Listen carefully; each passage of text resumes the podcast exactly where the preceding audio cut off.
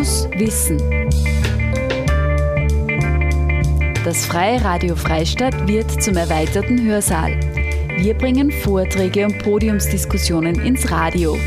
Aus den Bereichen Gesundheit, Medien, Pädagogik, Ökologie und vieles mehr.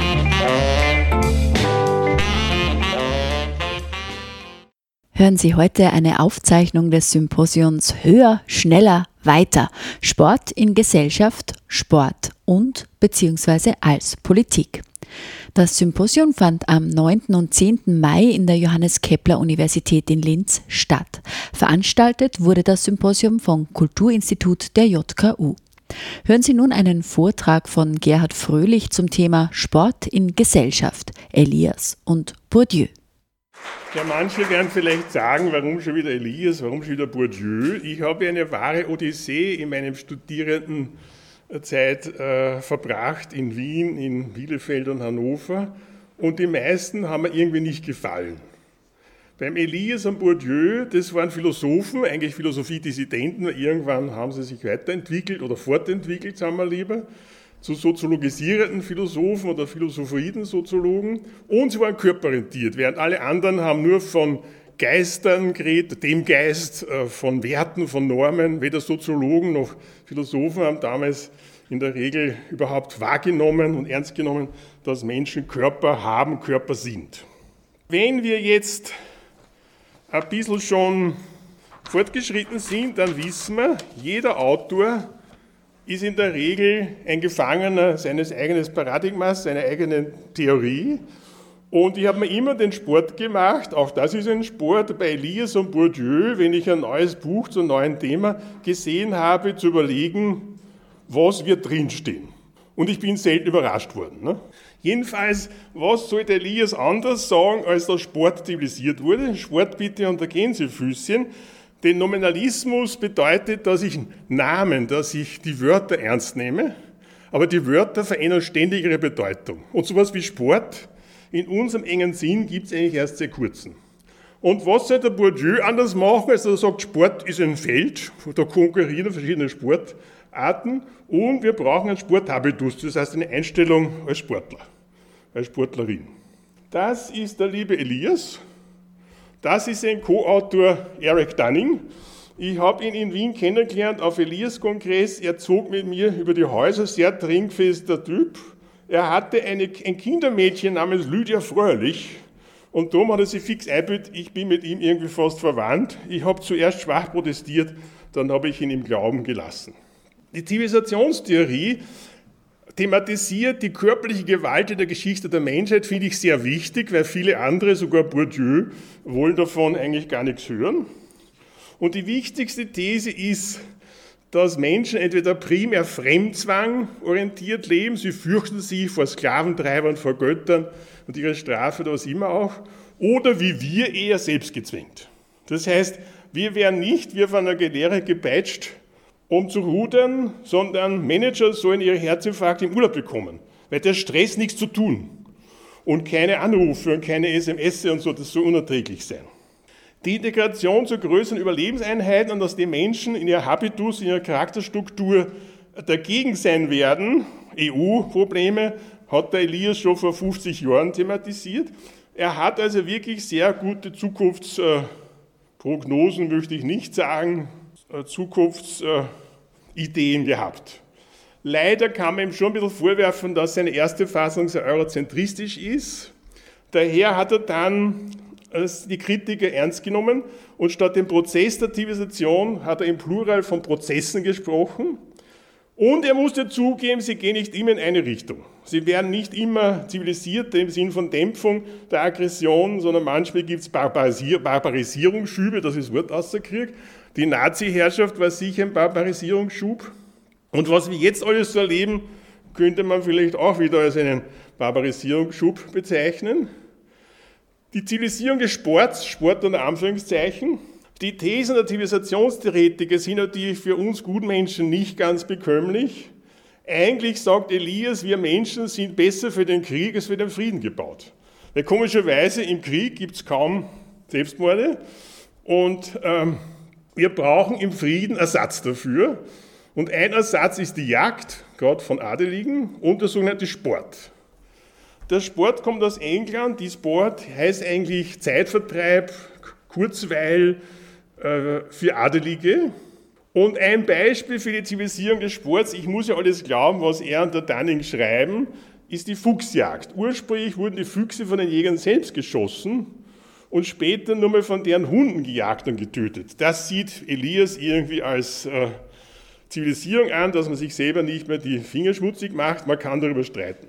Damit sie ein Gefühl haben, was für Sportarten es gab, die heute bei uns alle verboten wären, wenn sie jemand praktizieren würde wollen. Das ist aus der Enzyklopädie vergessener Sportarten von Brooke Hitching. Ich tue nur ein bisschen zitieren. Affenkampf, Bärenhatz, Eselboxen, Katzenkopfstoßen, Menschenwerfen, Stachelschweinjagd finde ich auch sehr nett. Und die Wikinger haben Ertränken als Sport gehabt. Das heißt, zwei Männer haben gekämpft, bis einer ersoffen ist und tot war. Vorher war das Spiel nicht zu Ende. Jetzt hat äh, Elias folgende These, die uns vielleicht auch nicht gefällt. Er sagt, eine so sich, relativ sichere Gesellschaft wie die unsere, wir haben natürlich Medien, die uns ständig von Katastrophen, Morden und so weiter berichten, ist eigentlich weniger erregend, sie ist Fahrt. Routine, Kontrolle, Monotonie. Zitat, für viele Menschen ist nicht nur in ihrem Beruf, sondern auch in ihrem Privatleben ein Tag wie der andere. Für viele von ihnen passiert nie etwas Neues, nie etwas Erregendes. Außer, möchte ich dazu sagen, der abendliche und morgendliche Stau auf der Linzer Stadtautobahn. Und er meint eben, dass mimetische Freizeitaktivitäten, darunter versteht er alles, wo wir zuschauen oder tun, etwas Körperliches, von Theater, Oper bis eben Sport, die dienen der Entlastung von Zwängen und Kontrollen, da dürfen wir die Sau rauslassen. Und er spricht davon, dass diese mimetischen Ereignisse ein charakteristisches Muster haben. Die Erregung wird aufgebaut, wird immer höher, bis es zur Raserei kommt. Mir ist dann eingefallen, es gibt natürlich vornehmere Spannungslösungen, zum Beispiel Theater, Oper, da wird geklatscht. Oder man ist unzufrieden mit der Oper, dann gibt es natürlich Schlimmeres, von faulen Eiern bis Buhrufen. Aber nach so viel unbewegten Zuhören und Adrenalin in den Adern durch den Lärm, möchte ich mal sagen, oder auch die positive Erregung, müssen sich die Menschen ein bisschen abreagieren und dazu dient das Klatschen, das Aufstehen, die Ovationen.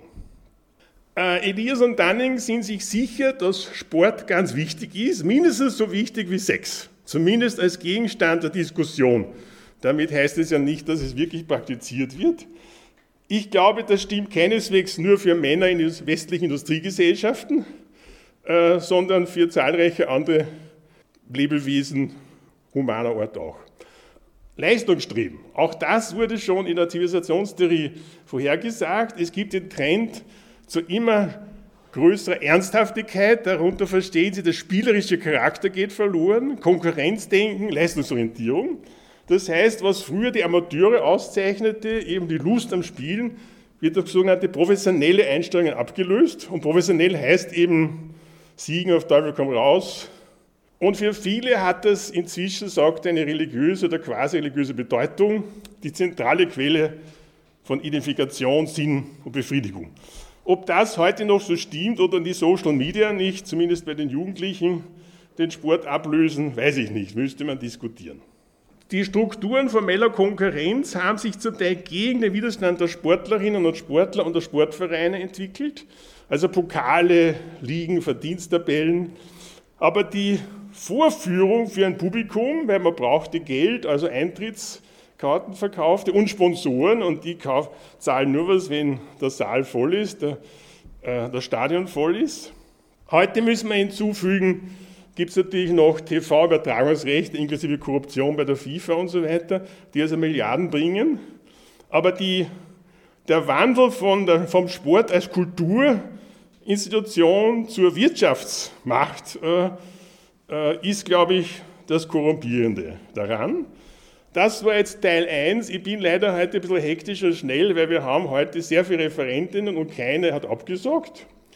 Was muss der Bourdieu sagen? Natürlich Feld und Habitus. Er meint ja, Praxis kann man erklären als Habitus, das sind quasi unsere Betriebssysteme, unsere Charakterstrukturen, mal Kapitalia, das heißt unsere Handlungsressourcen in einem bestimmten Feld. Und jetzt können wir uns überlegen, was das für Sportlerinnen etc. heißt. Wobei Felder konkurrieren um ein für wichtig gehaltenes Gut. Und diese Formulierung ist ganz wichtig. Für wichtig gehalten. Das heißt nicht, dass das Ganze objektiv, sofern man das überhaupt sagen kann, wichtig ist. Äh, darum kann man auch eine Sekte gründen, die sagt, wir ernähren uns um Sonnenlicht oder ganz wurscht. Also man kann alles, wenn es für wichtig gehalten wird. Die Akteurinnen, die Konkurrentinnen produzieren gemeinsam das Spiel, ob das Parlament heißt oder Fußball. Und Bourdieu meint, dass jedes Spiel ohne Illusio, das heißt ohne Glauben, eigentlich sinnlos ist. Wir müssen sehr viel Sinn hineinprojizieren, wir müssen äh, daran glauben, wir müssen auch ans Geld glauben, an unsere Kreditkarten glauben. Die Ökonomie beruht laut Bourdieu eigentlich nur auf Glaube. Und daher hat er so viel von der Religionssoziologie von Max Weber in seine Forschungen eingebaut. Weil der ist ja dafür bekannt gewesen.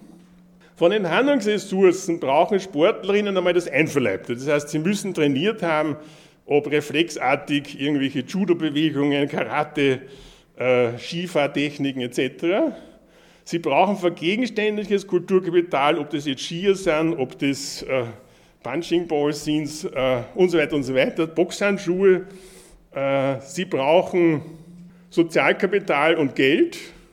Und symbolisches Kapital im Sinne von Ehre, Reputation, Ruf ist auch nicht schlecht, denn dann kommt man leicht zu Geld, zum Beispiel zu Sponsoren.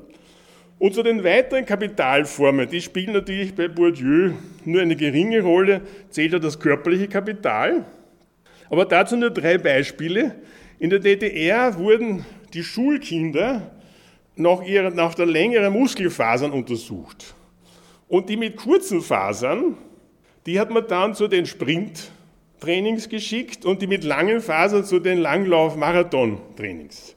Denn nach der Theorie der DDR-Sportmedizin können Leute mit kurzen Muskelfasern zwar schnell sein, kurzfristig, aber die mit langen sind die ausdauernden. Das heißt, in der DDR wurde keineswegs nur gedopt, sondern anscheinend auch durchaus interessante Sportmedizinforschung betrieben.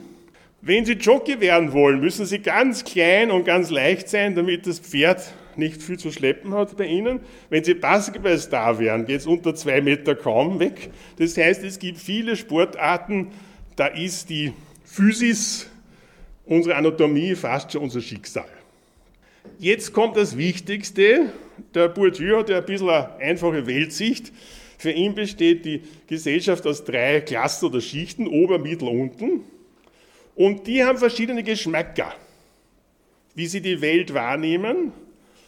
Und da kann man über alles streiten und alles sich ändern, weil die empirischen Befunde von Bourdieu aus den 1960er Jahren aus Frankreich. Also so uralt ist das alles, auch wenn sie erst in den 1990er Jahren rausgekommen ist, in Österreich oder Deutschland. Die Oberschicht will sich distinguieren, sie will sich positiv abheben. Das hat Folgen für den Sport. Die Mittelschicht, die will aufsteigen und ist bildungsbeflissen. Das heißt, sie will Bildungstitel, darum sitzen wir alle hier. Die Volksklasse, das sind bei ihm die Arbeiter und Bauern, die haben den Notwendigkeitsgeschmack. Bevor ich das Geld verscheiß, um in die Oper zu gehen, tue ich lieber sparen und kaufe neu für einen Enkel sein Badezimmer neue Fliesen. Das Notwendigkeitsgeschmack heißt, man investiert in Sinnvolles, in Notwendiges und nicht in Luxus. Kultur zum Beispiel ist Luxus. Was heißt das jetzt? Und da sind Studien von Bourdieu natürlich mit nicht so furchtbar großartigen Tabellendifferenzen, die tut er immer ein bisschen aufbauschen.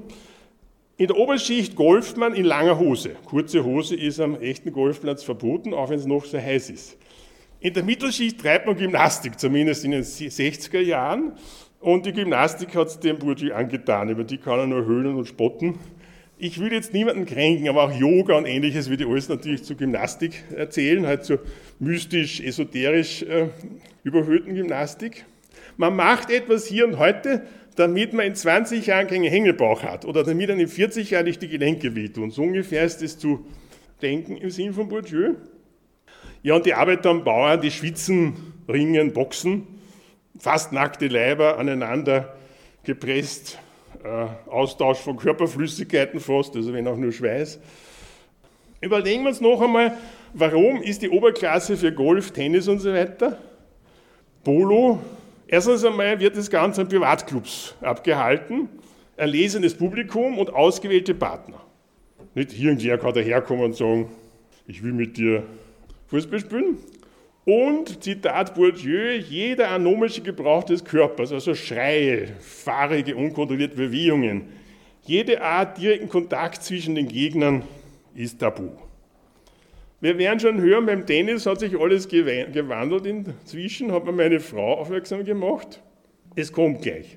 Das sind alles Momentaufnahmen Frankreich 1960 und müssen für Österreich, Deutschland 2020 nicht zustimmen, äh, zutreffen. Die Mittelklassen frönen einem Gesundheitskult. Ich finde, das stimmt noch immer. Schauen Sie sich die Medien an. Von Gesundheit ist Tag und Nacht die Rede. Von Diäten. Jede Woche gibt es eine neue Diät.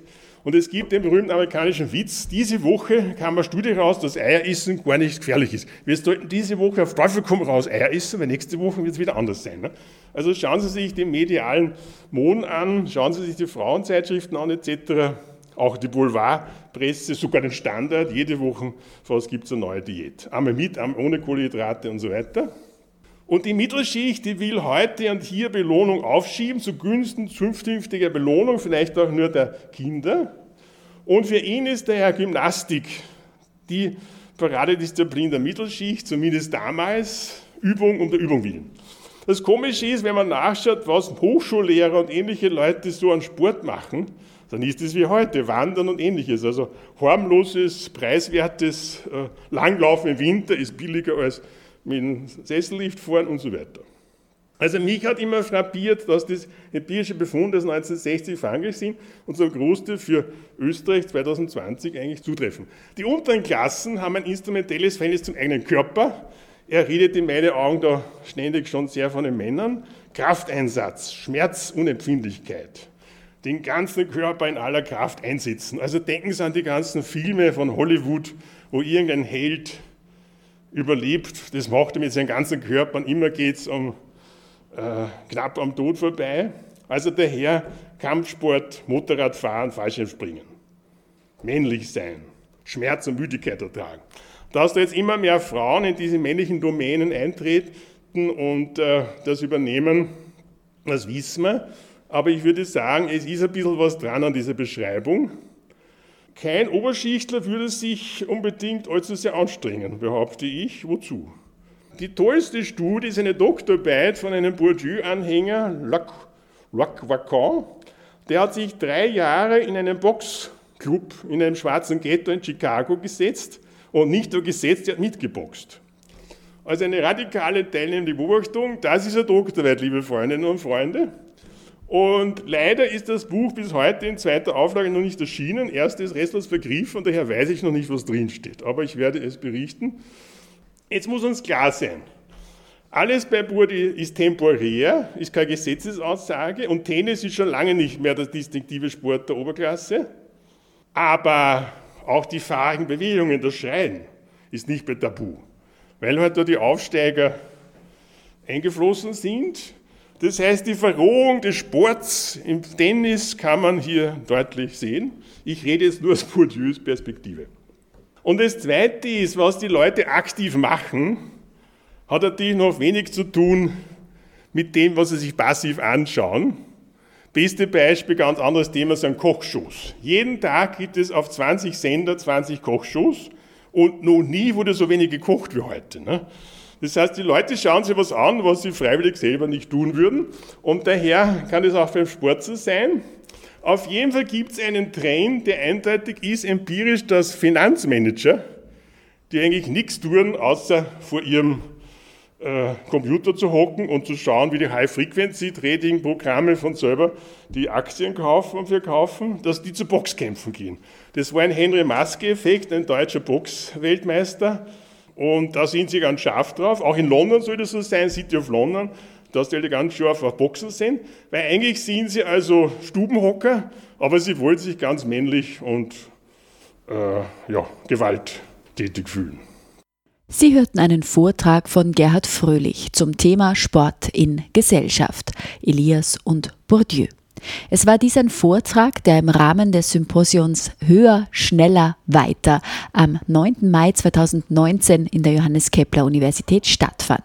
Veranstaltet wurde das Symposium vom Kulturinstitut der JKU. Hören Sie nun einen Vortrag von Terje Türfröhlich zum Thema Höher, Schneller, Weiter, Sportmetaphern in Wissenschaftsevaluation und Wissenschaftsjournalismus. Also ich bedanke mich für gewisse Interesse. Ich mache es kürzer, glauben Sie mir. Also ich wurde so kurz vorgestellt, relativ fröhlich, Tür mit Doppel-Ü. Und ich würde sagen, also natürlich müsste man gewisse institutionalisierte Affiliation zum Namen hinschreiben. Dazu gebe ich Ihnen einen Triple A. Was ich vorher gedacht habe, ich sage nicht, aber überlegen Sie kurz, Triple A, was heißt das? Und dann löse ich das auf. Abschluss, Auszeichnung, AMS. Gut, für alle angehende, ja, weil ich arbeitslos bin, äh, für alle angehende Philosophinnen, äh, ich habe das Thema bekommen und mit gewisser Skepsis angefangen, weil mit Sport habe ich nichts im Hut. Sport war ein Fach in der Schule, wieso ich eine Schule gewechselt habe. Zu meinen Gunsten, ja, aber Sport liebe ich immer noch nicht. Und dann als Deutsch-Nicht-Muttersprachlerin sollte über Sportmetaphern auf Deutsch einen Vortrag halten. Daher das Credo, Philosophieren heißt Staunen, Zweifeln, Kritisieren. Also schauen wir mal, wie weit komme ich. Gut, erstens natürlich Buzzwords. Ich war einfach in einem Projekt, Schulung, natürlich wurden da Buzzwords das auch vorgestellt, hat sich auf Deutsch herausgestellt. Es heißt Schlagwörter die ersten Sachen. Das ganze Thema fühlte ich für mich anfangs an wie ein Rollstuhlfahrerin äh, äh, für einen Hürdenlauf, ein Weltklasse-Event angemeldet zu sein. Äh, keine Beleidigung gegenüber behinderten Personen. Vor drei Jahren war ich noch Rollstuhlfahrerin. Gut, Metapher, das heißt einfach Bilder in Sprachen zu übertragen, aus dem Originalkontext herausgerissen, um den anderen ein, etwas zu vermitteln. Wir haben sehr viel von Performance Song gehört. Eigentlich ist das ein Wort, was mich richtig stört, weil ich nicht verstanden habe, was wird erwartet und was soll das im ganzen Kontext darstellen. Ich war sehr froh und belustigt eigentlich, wenn ich erfahren habe, ja, es ist Leistung in einer Seite, die auf Rechnern bezogen ist und dann natürlich auch auf Schauspiel. Das heißt, jetzt bringe ich das in den Kontext von Universitäten, nämlich Universitäten performen Universitätsrankings. Das heißt, Universitäten haben eine Rolle und sind auf der Bühne und stellen irgendwas dar. Und jetzt das dritte, Erfolg. Wie definiere ich Erfolg? Es ist nicht definierbar, weil jeder sich völlig anders ein Erfolg vorstellt. Wie gesagt, ich komme ja ursprünglich aus Estland, das heißt, da ist gerade das Reden eher nachteilig und eher das Schweigen wird hoch angesehen, bezogen oder einfach verglichen in, äh, mit österreichischen Kultur. Gut, aber hier bin ich halt. Gut, das war das Vorspiel. Wir sind im Sport, also kommen wir zum Wesentlichen. Ein Auswahl Sportmetaphern, die dann im alltäglichen Leben konfrontiert sein und wie ich schon gesagt habe, bei AMS, man soll sich ja fit für den Arbeitsmarkt fühlen oder machen. Äh, Personal Coaching buchen, kann man Sport, aber auch für den Arbeitsmarkt natürlich sein. Gedopt sein, haben wir den ganzen Tag darüber schon gehört. Man nicht, ja, Entschuldigung, nur Sportler dopen, alle anderen nutzen irgendwelche Mittel für Aufpushen oder gerade zum etwas runterzukommen. Dann Mitbewerber abhängen und so weiter. Das heißt, gerade alles, was in Wissenschaft wichtig ist, man muss eine gewisse Konkurrenz andeuten. Äh, verdribbeln und so weiter. Muss ich gleich sagen, sehr viele Metaphern, Sportmetaphern sind natürlich aus dem Fußball. So, nicht mit jedem Metapher kann ich angehen, aber es ist mir aufgefallen, dass zwei Ebenen gebildet werden können, nämlich wie schon ersten Folie war, Individualebenen, also personenbezogen, und der zweite natürlich auf mindestens zwei Playern, also dass halt einfach einen Vergleich dargestellt werden kann. Weil Metaphern funktionieren wie Filter. Es ist ähnlich im Sport wie in den Wissenschaften. Es ist monodirektional und dichotome bildend. Das heißt, es gibt nur einen Gewinner und die anderen sind Verlierer. Wurde auch heute schon angesprochen, wir sollten doch den Zweitplatzierten die Leistung auch anerkennen. Derzeit tue ich ein bisschen das kritische Reflektieren und noch nicht ganz angehen. Meine Aufgabe war jetzt eigentlich, um die Universitäten-Ranking zu sprechen. Also fangen wir mit dem Gewinner an. Der Winner ist äh, Oktober 2018. Erstmals hat eine, eine österreichische Uni wirklich an die rangreichste höchste Platzierung gerungen, eben der W aus Wien.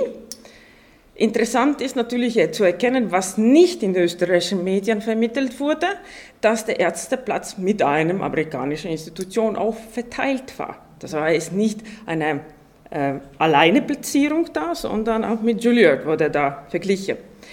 Äh, vor zwei Wochen habe ich einen anderen Vortrag gehalten und Uni-Rankings kurz angesprochen und gesagt, meistens wird ja mit quantitativen Elementen gearbeitet die MDW-Direktorin, äh, Rektorin war anwesend und explizit zu mir noch nachher gekommen und hat gesagt, unser Platz 1 war doch basierend auf qualitative Merkmale. Und hier will ich jetzt den ersten großen Unterschied machen. Diese Rankings werden seit 2000er Jahren gemacht. Ähm, es, wurden, es sind drei Anbieter auf dem Markt wieder. Bis zum letzten Jahr wurde das meiste zitierte oder reflektierte von Medienkonzern Times verbreitet. Es war dann DHE, also Times Higher Education University Ranking, der mit Zitationen von Thomson Reuters gearbeitet hat. Da komme ich noch etwas später dazu. Dieses Mal sind wir zurückgegangen zum QS-Ranking. Die qualitative arbeitet, mit Methoden arbeitet er und äh, Zitationsdaten von einem anderen Großanbieter, nämlich Scopus, verwendet. Äh, was nicht vermittelt wurde, ist, dass die Daten nicht vergleichbar sind. Aber destotrotz, das ist etwas älterer Zeitungsauszug, ähm, durch den Medien geht immer ein Runzen, die Universitäten rutschen ab, es ist hoffnungslos, äh, wir sind keine Weltklasse-Bildungseinrichtungen mehr oder werden es auch nie sein. Hier ist auch zu betonen, eigentlich häufig wird äh, außer Acht gelassen, dass die Unterschiede minimal sind. Das sind fast äh, nicht erkennbar, weil man nur die ersten 200 wirklich auseinanderhält.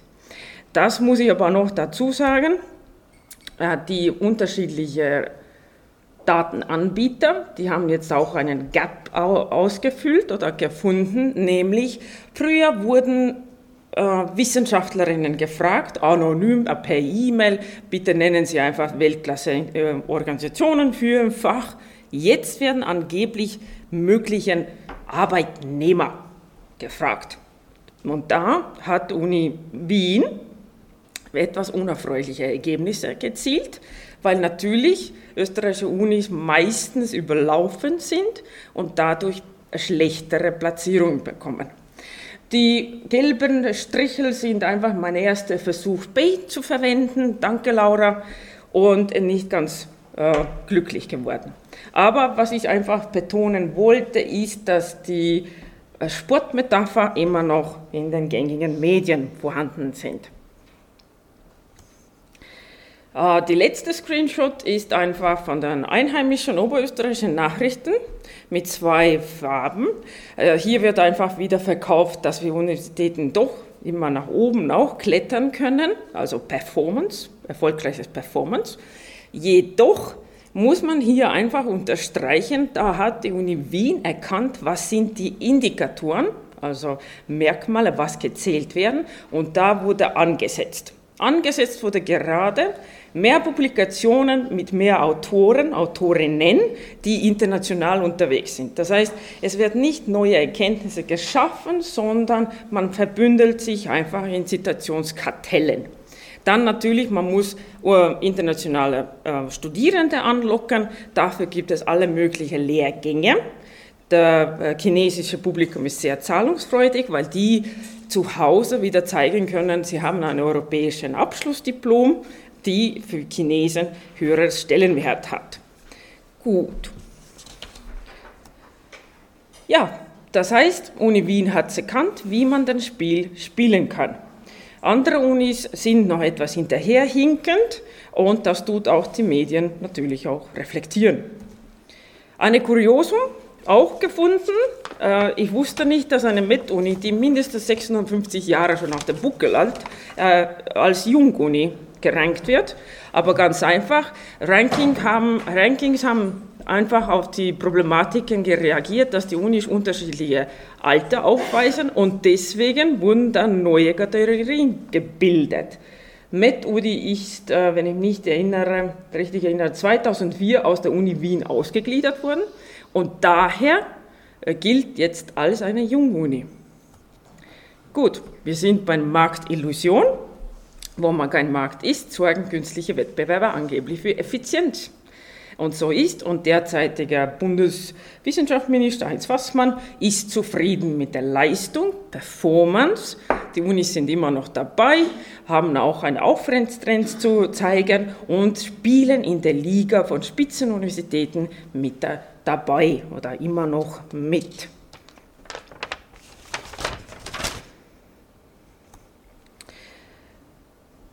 Ich komme fast schon zum Ende. Vergleiche jetzt Sport mit Wissenschaften. Das wurde gesagt, also äh, Leistung basiert auf dem Prinzip der Leistungsvergleich. Ähm, und es muss einen Gegenspieler geben. Wir sind immer in einem Feld, wenn man Bourdieu, Bourdieu erwähnt. Äh, es gibt Dichotome, Sieger und Gewinner. Und äh, beide sind quantitativ oder qualitativ zu ermessen. Es wird meistens von außerhalb des Spielers festgelegt. Im Sport Zeithöhe weiter, Torschüsse, Körper gezielt, was auch immer. In den Wissenschaften, wie schon mehrmals erwähnt, Anzahl von Publikationen, irrelevant, was in der Publikation drinnen steht, Zitationen, irrelevant, wo gezählt, weswegen die Zitation gemacht wurde und ob es ein Zitationskartell gibt. Und natürlich derzeit sehr wichtig, jeder Wissenschaftler muss Gelder mit sich bringen, weil das angeblich einen äh, äh, Qualitäts, Qualitätsmerkmal darstellt. Wenn man jetzt qualitative Merkmale herziehen, sind einfach, wie auch Bilder Vortrag vorher gezeigt hat, Eiskunstlauf. Da geht es wirklich um diese Sprünge. Äh, es sind auch neue Sportarten ja zugekommen. Freestyle Skiing ist mir deswegen eingefallen, weil da eine junge estnische Mädchen gerade um irgendwelche irre Saltosprünge auf Skiern auf die äh, leistet, was ich überhaupt nicht nachvollziehen kann, aber ist gut. Naja, das ist einfach Gravitationskraft außer, außer Kraft zu setzen. Also das ist, das ist wirklich ein Performance.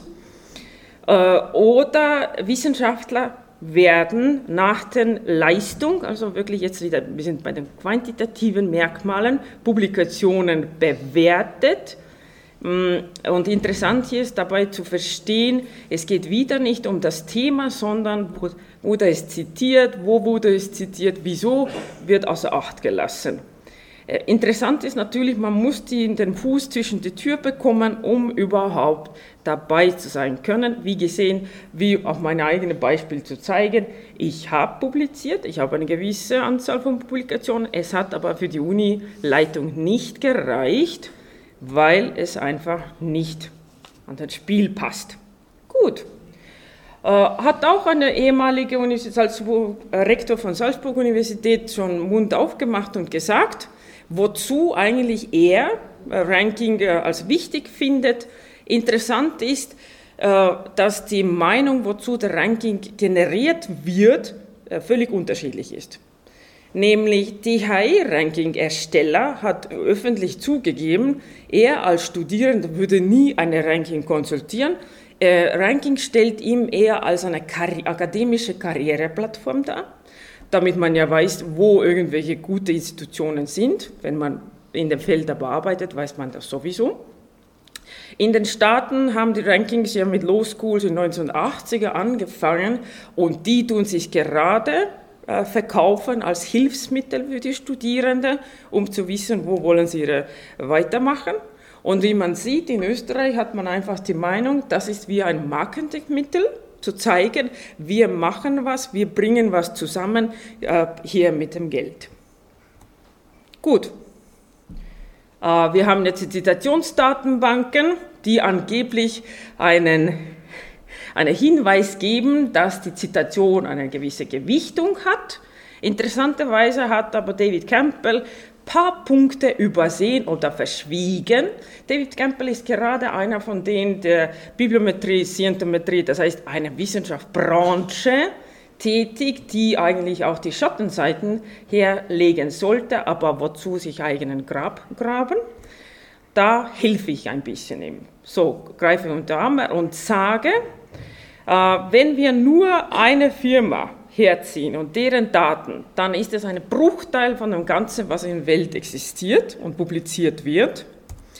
Dann müssen wir auch äh, gleich äh, äh den ganzen Publikum klar machen, dass da meistens englischsprachige Fachjournale indexiert sind, die Mainstream-Themen abbehandeln. Das heißt, sobald man diese intrinsische Motivation noch hat, ein reaktives Thema äh, reaktionäre Thema zu behandeln, kommt man da nicht rein, weil sie einfach weggesperrt wird. Äh, dann, dass die Sozialwissenschaften benachteiligt sind, weil deren Literaturliste mehr als 100 Quellen aufweist, das aber schon als Fehler gilt, weil die Datenbanken für Naturwissenschaften aufgebaut waren und die waren glücklich mit zwei Quellen. Und wie ich herausgefunden habe, Fehler, endogene Datenbefälger äh, Fehler vorhanden sind, die sehr schwer zu löschen oder auszukorrigieren sind. Es stört aber keinen. Gut, weil man kann äh, Verhandlungen führen und häufig waren jetzt die Zeiten, wo man einfach jetzt auf einen Lebenslauf hin eine Ziffer hinplatziert und sagt, das ist mein H-Index, das heißt die durchschnittliche Zitationsscore für eine, meine Publikation. Es ist irrelevant, wie viele Co-Autoren meine Publikationen aufweisen. Äh, es ist einfach äh, irrelevant zu sagen, worüber ich forsche oder was mein Interesse ist. Schaut her, mit einem Ziffer kann ich Ihnen liefern meine Qualität angeblich. So, Thomas Bernhard hat mir auch wieder hier unter die Arme gegriffen.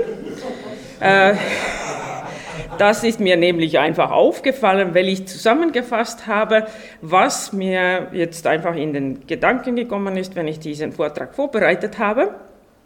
Auch schon erwähnt, der Inhalt oder Fortschritt von Erkenntnis ist nicht gegeben. Äh, es ist einfach eine Zahl für akademische Administratoren und Managern, die äh, das Erfolg oder Misserfolg von Wissenschaften definieren.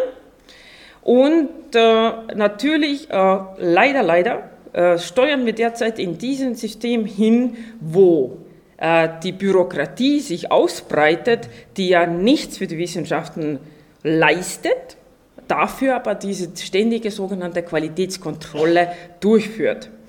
Und äh, ich sage es einfach schon, in Australien äh, hat das festgelegt, es ist ja sogenannte dieses öffentliche Interesse. Man zahlt ja immer mehr öffentliche Gelder an Universitäten. Was machen die damit? Interessanterweise verstummen dann die Stimmen, wenn man einfach gesagt würde, 40 Prozent geht an die Bürokratie und 40, 60 Prozent kommt dann die wirkliche Lehrende und der Studierenden an. Und da steuert leider jetzt Österreich auch zu. Und, last but not least, wir sind wieder beim Spiel zurück. Mein großes Dank geht an Laura und Klaus für mein Materialpflege, das heißt Folienfrisieren. Dann für Stefan für deutsche Sprachanwendungstrainingseinheiten in der Meisterliga. Und für natürlich jedes Team braucht einen Geschäftsführer und das ist der Gerhard Fröhlich. Dankeschön. Sie hörten einen Vortrag von Terje Thür Fröhlich zum Thema Höher, schneller, weiter. Sportmetaphern in Wissenschaftsevaluation und Wissenschaftsjournalismus. Es war dies ein Vortrag, der im Rahmen des Symposions Höher, schneller, weiter am 9. Mai 2019 in der Johannes Kepler Universität in Linz stattfand. Veranstaltet wurde das Symposium vom Kulturinstitut der JKU. Hören Sie weiters nun einen Vortrag von Gerhard Fröhlich zum Thema Betrug und Täuschung in Sport und Wissenschaft. Im Vorfeld dieser Beantragung des Sportsymposiums haben wir gedacht, es wäre doch reizvoll, einmal Betrug und Täuschung in Sport und Wissenschaft zu vergleichen. Da muss es doch zahlreiche Parallelen geben. Ich bin in gewissem Sinn gescheitert. Die erste Frage Zu meiner Jugend gab es das Radio Erevan, das war natürlich sowjetische subversive Kritik. Äh, ich habe das jetzt Radio Erevan Fröhlich genannt. Also ein Fälschungswilliger fragt mich an und mich fragen alle möglichen Leute ganz absurde Sachen. Ich habe entdeckt, mit ehrlich sein, das bringt's nicht. Ich will jetzt in die Fälschung einsteigen. Was empfiehlst du mir fröhlich, Sport oder Wissenschaft? Die Antwort von Radio Erevan, falls jemand diesen Sender kennt, heißt immer, es kommt darauf an. Es kommt nämlich darauf an, was Sie für ein Risikoprofil haben. Wir sind also praktisch wie im Bankwesen dabei. Wir müssen so ein Profil für Sie entstehen, ein Kundenprofil und welche Profiterwartungen Sie haben. Und jetzt möchte ich gleich sagen, wenn Sie ein bisschen von der vorsichtigen Fraktion sind, dann empfehle ich Ihnen die Wissenschaft. Da können Sie plagiieren, tricksen und so weiter. Vielleicht gibt es ein bisschen Kritik, vielleicht gibt es ein bisschen Aufruhr. Passieren tut ihnen eigentlich nichts. Ordentlich Geld machen können sie natürlich nur im Sport, haben wir ja heute schon gehört. Aber da können sie zumindest bedingt bestraft werden und müssen dann noch 90 Millionen Steuern nachzahlen, was ich mache.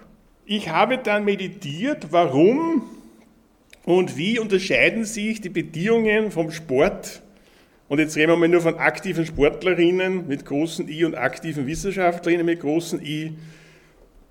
Und es ist vielleicht trivial, aber in der Wissenschaft brauchen Sie keinen Körper.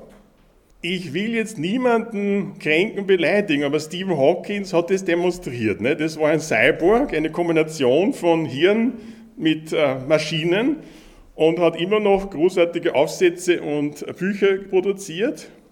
Im Sport stehen Sie als Ihr Körper vor Kameras, vor Millionen Zuschauerinnen, vor Schiedsrichtern und so weiter und so weiter und müssen selbst eine Leistung erbringen.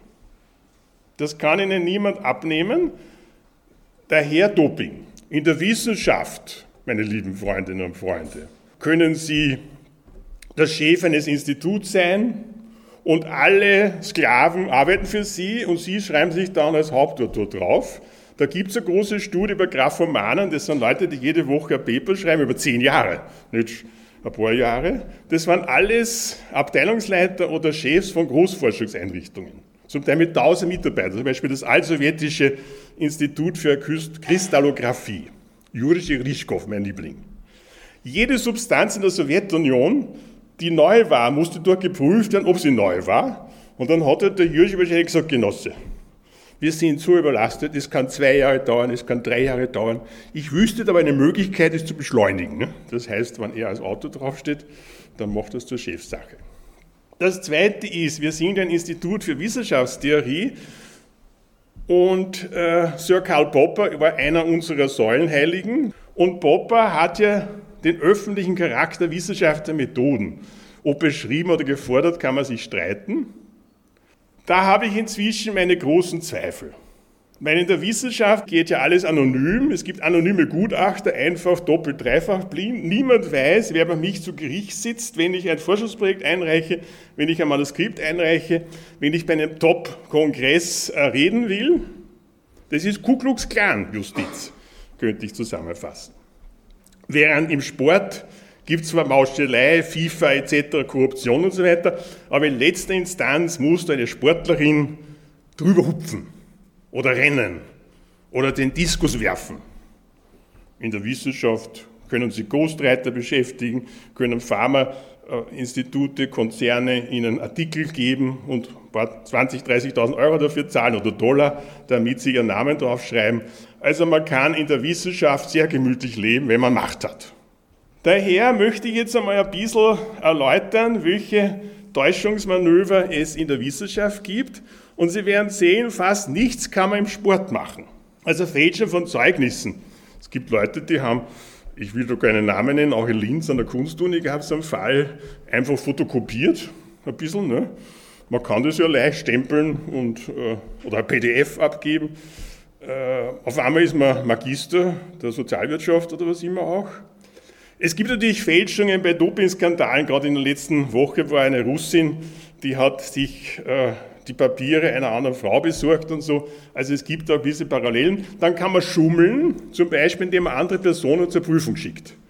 Das geht jetzt bei Dopingtests oder ging ein bisschen, das soll nicht so furchtbar äh, äh genau funktionieren, dass ich den Urin von anderen Personen einschütte in diese Messröhren und so, aber trotzdem, ich muss als Person greifbar sein für die Dopingkontrolleure und so weiter. Dann kann ich erschleichen. Ein sehr schönes Wort gibt es nur in Österreich, akademische Abschlüsse, zum Beispiel durch Plagieren oder indem ich meine Doktorarbeit von arbeitslosen Geisteswissenschaftlern schreiben lasse. Zum Beispiel die DDR-Wissenschaftler wurden brutalst abgewickelt, weil sie haben russische Autoren zitiert. So was ist ein Schaß im Zeitalter von amerikanischen Datenbanken, obwohl sie zum Teil sehr gut waren. Und die haben halt dann ihr Leben gefristet, indem sie die Doktorarbeiten für andere Leute geschrieben. So 20.000 Euro ist, glaube ich, der Tarif, nur dass Sie es wissen. Dann gibt es Korruption. Und zwar von Hochschullehrern, Lehrerinnen, Prüfern und Sporttrainern. Und da kommen wir dann gleich zum größten Skandal der letzten Monate, zum Admission Scandal. Sie haben das vielleicht mitbekommen, ich werde es gleich noch erläutern und sogar einfach von New York Times und Spiegel ein bisschen rezitieren. Da haben Top-Manager, Filmstars, Sie kennen sie, TV-Stars von Desperate Women, Housewives, Entschuldigung, und so weiter, äh, versucht, ihre mittelmäßig begabten Nachwuchs in Elite-Unis zu pressen. Das hat zum Teil Millionen gekostet, pro Fall. Ja, und immateriell, da gibt es etwa in Hannover, ich war ja früher Uni Hannover und den einen Typen habe ich sogar gekannt. Ich muss sagen, er war mir immer schon ein bisschen grauslich und suspekt und pockennarbig und alles war er. Der wurde dann verhaftet und verurteilt, Sexskandal, gute Noten gegen Sex. Die Point ist aber, da das ja keine Minderjährigen waren, sind auch die Studentinnen verurteilt worden wegen Korruption, weil sie haben ja Doktorarbeit mit sehr gut bewertet bekommen oder was immer auch. Und auch das ist Korruption, die Annahme. Was sind jetzt die neueren Trends? Die technologische Aufrüstung auf beiden Seiten. Sogenanntes Cheating Equipment, zum Beispiel Urstöpsel kosten 20 Euro oder so. Und der Nachhilfelehrer in China sitzt vor der Schule und diktiert ihnen die richtigen Lösungen. Daher werden in China jetzt bei den Aufnahmeprüfungen für Unis Peilsender installiert, damit man diese bösen Nachhilfelehrer, die da außen diktieren, findet und Störsender. Und wenn wer verhaftet wird, es wird er verhaftet, dann wird es bitter. In China äh, zappelt man nicht. Die Uni Linz führt auch Krieg. Wir haben einen digitalen Prüfungsraum. Die, unsere Doktorandinnen, Wissenschaftliche für Doktorandinnen werden den noch kennenlernen. Da müssen sie sich digital ausweisen, sonst spuckt das System keine Fragen aus und sie werden fotografiert. Damit sie nicht eine Stellvertreterin hinschicken, die gescheiter ist als sie oder fleißig, und die Bilder erhält der LV-Leiter. Zur Beruhigung, die meisten Leute kann ich gar nicht zuordnen. Ich kenne Gesicht, ich kenne Namen, aber welches Gesicht zu welchen Namen gehört, weiß ich gar nicht. Und daher ist das vielleicht auch nur eine Pseudo-Abschreckung. Handys dürfen nicht mitgenommen werden, in England Apple Watches nicht und so weiter, weil sie können ja damit tricksen, so viel sie wollen. Es gibt Rüstungsspiralen. Mir wurde gratuliert mehrfach, Sie sind der Plagiatsjäger, Sie tun was Gutes für die Wissenschaft. Habe ich gesagt, wissen Sie was? Ich bin der Marketingarm der Ghostwriting-Industrie. Weil seit Gutenberg hat das alles dazu geführt, dass die Leute nicht mehr abschreiben, sondern dass die Mama oder der Papa die Brieftasche zücken und dass man nicht nur Doktorbein, sondern auch Referate, Termpapers heißt es in Amerika und so weiter, und zwar per Software plagiatsgeprüfte kaufen kann. Gibt es eigene Riesenindustrien, eigene Firmen, auch in Deutschland und Österreich, die offiziell auftreten, weil sie lassen sich unterschreiben, dass diese Arbeit nicht als Prüfungsarbeit abgegeben wird. Und angeblich ist das juristisch wasserfest und man kann diese Firmen und ihre Geschäftsführer nichts machen. Die sind mir persönlich bekannt und die kennt ja jeder und sie machen Pressekonferenzen und bewerben ihre Geschichten und leben und blühen und gedeihen. Jetzt kommen wir mal zum Admission Scandal. Nur damit Sie ein Gefühl haben. Es gab zahlreiche chinesische Familien, die ihre Kinder in Elite-Unis in Amerika unterbringen wollten, siehe New York Times. Und eine Familie soll 6,5 Millionen Dollar gezahlt haben für ein Kind, damit sie in Stanford landet. Das ist jetzt äh, einfach aus Spiegel Online der größte Unibetrugsfall, über 50 Angeklagte, unter anderem zahlreiche TV-Stars, Modedesigner, Wall Street-Finanziers, zahlreiche Vorstandssitzende, Vorsitzende und so weiter und so weiter. Und bestochen haben sie College-Manager, testverantwortliche Sporttrainer. Da gibt es eine College-Beratungsfirma, die hat das The Key, der Schlüssel, die hat es vermittelt. Ich schuf eine Seitentür um den Familien zu garantieren, dass sie reinkamen, hat er gesagt. Was waren die Strategien? Entweder haben die Kinder Testergebnisse abgegeben und die hat man hinterher umgeschrieben, weil sie eben schlecht und falsch waren, oder man hat die Fragen ihnen von vorab bekannt gegeben. Sowas gibt es in Österreich laufend und auf allen Schulstufen und dann gibt es einen kleinen Artikel in Ö24 und das war's. Ne? Also ich kann mich nicht erinnern, dass da jemals irgendwer verurteilt worden wäre, weil man sagt ja dann, so ein sozialer Lehrer, ne? sowas von lieb, den können wir doch nicht irgendwie bestrafen. Ja, dann kann man natürlich Doppelgänger vermitteln und die machen die Prüfungen. Und das Dritte, und jetzt sind wir dann wirklich schön beim Thema Sport. Sie wissen vielleicht, dass man in amerikanischen Elite-Unis nicht nur als geistig Tätiger, sondern auch als körperlich Tätiger einen Studienplatz bekommt, weil die Unis in Amerika konkurrieren über ihre Mann-Frauschaften. Und von Tennis bis Football etc. etc. müssen die Unis in diesen Top-Ligen sein. Es ist ein Mordsgeschäft. Die Unis verdienen Millionen dran jedes Jahr. Fernsehrechte und so weiter. Alles, was Sie heute gehört haben, gilt auch für amerikanische Elite-Unis. Und da haben dann einige Berater gesagt, Ihre Tochter hat zwar überhaupt keine Erfahrung in Tennis, aber wir produzieren mit Photoshop ein paar Fotos, wo sie Tennis spielt und unser Sporttrainer in Stanford wird bestätigen, dass das ein Ausnahmetalent ist und schon hat sie einen Studienplatz. Das heißt, der Sport wird hier als Tricksgrundlage verwendet. Und eine ist die Frau Huffman, das ist eben die von Desperate Housewives. Jetzt äh, möchte ich noch ein paar große Skandale, die manche von Ihnen schon kennen, erwähnen. Und da weiß ich nicht, ob das irgendeine Parallele zum Sport hat.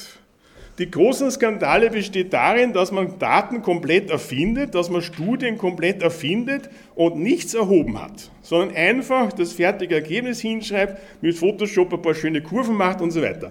Und mein Liebling ist Sir Cyril Bird, Zwillingsforscher, zu circa Zweiter Weltkrieg, vorher und währenddessen und nachher. Er war so überzeugt, dass Intelligenz nur vererbt ist dass er gesagt hat, wozu soll ich das erforschen? Ich schreibe einfach die Tabellen hin. Und wissen Sie, warum wir das ganz genau wissen? Er hat das alles in seinem Tagebuch verzeichnet. Und als seine Schwester nach seinem Tod einen befreundeten Historiker engagiert hat, eine Laudatio ne, zu Bird zu schreiben, wurde der von Tag zu Tag immer verstörter.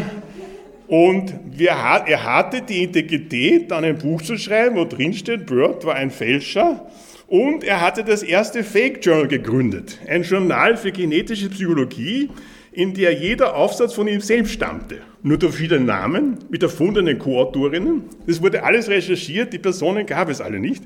Und dann hat er brillant als Bird gekontert, diesen Kritikern. Also das ist der Fall Bird. Äh, die Krebsforschung, ein Mordskandal, 100 gefälschte Publikationen. Hermann Brach und ihr Chef hieß Mertelsmann die haben solche Bämmerl produziert. Jetzt müssen Sie gar nicht wissen, was das ist. Das ist Krebsforschung, Botenstoffe, die die Krebszellen aussenden, damit wir, unser Körper, Blutgefäße hinlegen, um die Krebszellen zu ernähren, weil ohne Tumorernährung stirbt er ab. Und fällt Ihnen was auf, wenn Sie die Kasteln und die Striche verbinden, dann sehen Sie das immer dieselben Bämmerl. Nur entweder seitenverkehrt oder am Kopf gestellt oder ident. Das heißt, Hermann und Brach haben von Photoshop gelebt. Warum haben sie das gemacht? Sie sind zum Beispiel nach Tokio gefahren und da haben naive japanische Medizinwissenschaftler erzählt, was sie demnächst forschen werden. Und es wird drei Jahre dauern. Na, die beiden sind heimgefahren und haben die Ergebnisse freihand hingeschrieben, damit sie eben drei Jahre früher drauf sind. Und beweisen konnte man ihnen das deshalb, weil die Maschinen, die für die Experimente nötig waren, die haben sie erst hinterher gekauft, nachdem die Publikation schon erschienen war. Jetzt kommen wir schon zum erwähnten Fall Schön. Äh, der Vizedirektor Kalb hat mir mal gefragt, ich muss heute einen Physikerkongress eröffnen, was sage ich? Sag einfach, schön war einfach zu schön, seine Tabellen waren zu schön, seine Kurven waren zu schön. Diese drei Kurven symbolisieren verschiedene Substanzen, sind aber ident. Sie können die übereinander legen, Sie können da Folie machen und so weiter. Das heißt, der war zu faul, um ein bisschen, ein paar Zickzacklinien einzubauen, weil er so einen Stress hatte. Der dritte Fall Stapel ist ein Hochstapler, Sozialpsychologie Niederlande. Und drei mutige Doktoranden ohne großen I haben ihn enttarnt. Der Herr Stapel hat Schulforschung gemacht und hat gesagt, das ist so ein sensibles Gebiet, nur ich habe den Zugriff, Sie dürften da nicht mitkommen, die Schüler würden verstört sein und so. Und die Referees, von denen schon öfters die Rede waren, haben jetzt alles übersehen, was man übersehen kann. Ich will das nicht ausführen, aber jedenfalls waren die Effekte groß sind in der Psychologie, ist es verdächtig. Wenn die Mittelwerte alle gleich sind und so weiter und so weiter. Sie können das nachlesen, große Studie, 150 Seiten Forschungsbericht, was alles bei Stapel gefälscht wurde. Und das Schöne ist, wir haben ein Geständnis von ihm. Er hat sich nämlich wie manche Zuhälter und Sexualstraftäter etc. hinterher als Opfer geriert. Ich bin ein Opfer dieses Systems. Ne? Ich wollte das alles gar nicht. Und seitdem wird er überall eingeladen als Opfer. Und äh, lebt sehr gut davon. Große Honorare und so weiter. Dann kann man Daten visualisieren und dabei ein bisschen nachhelfen von schönen.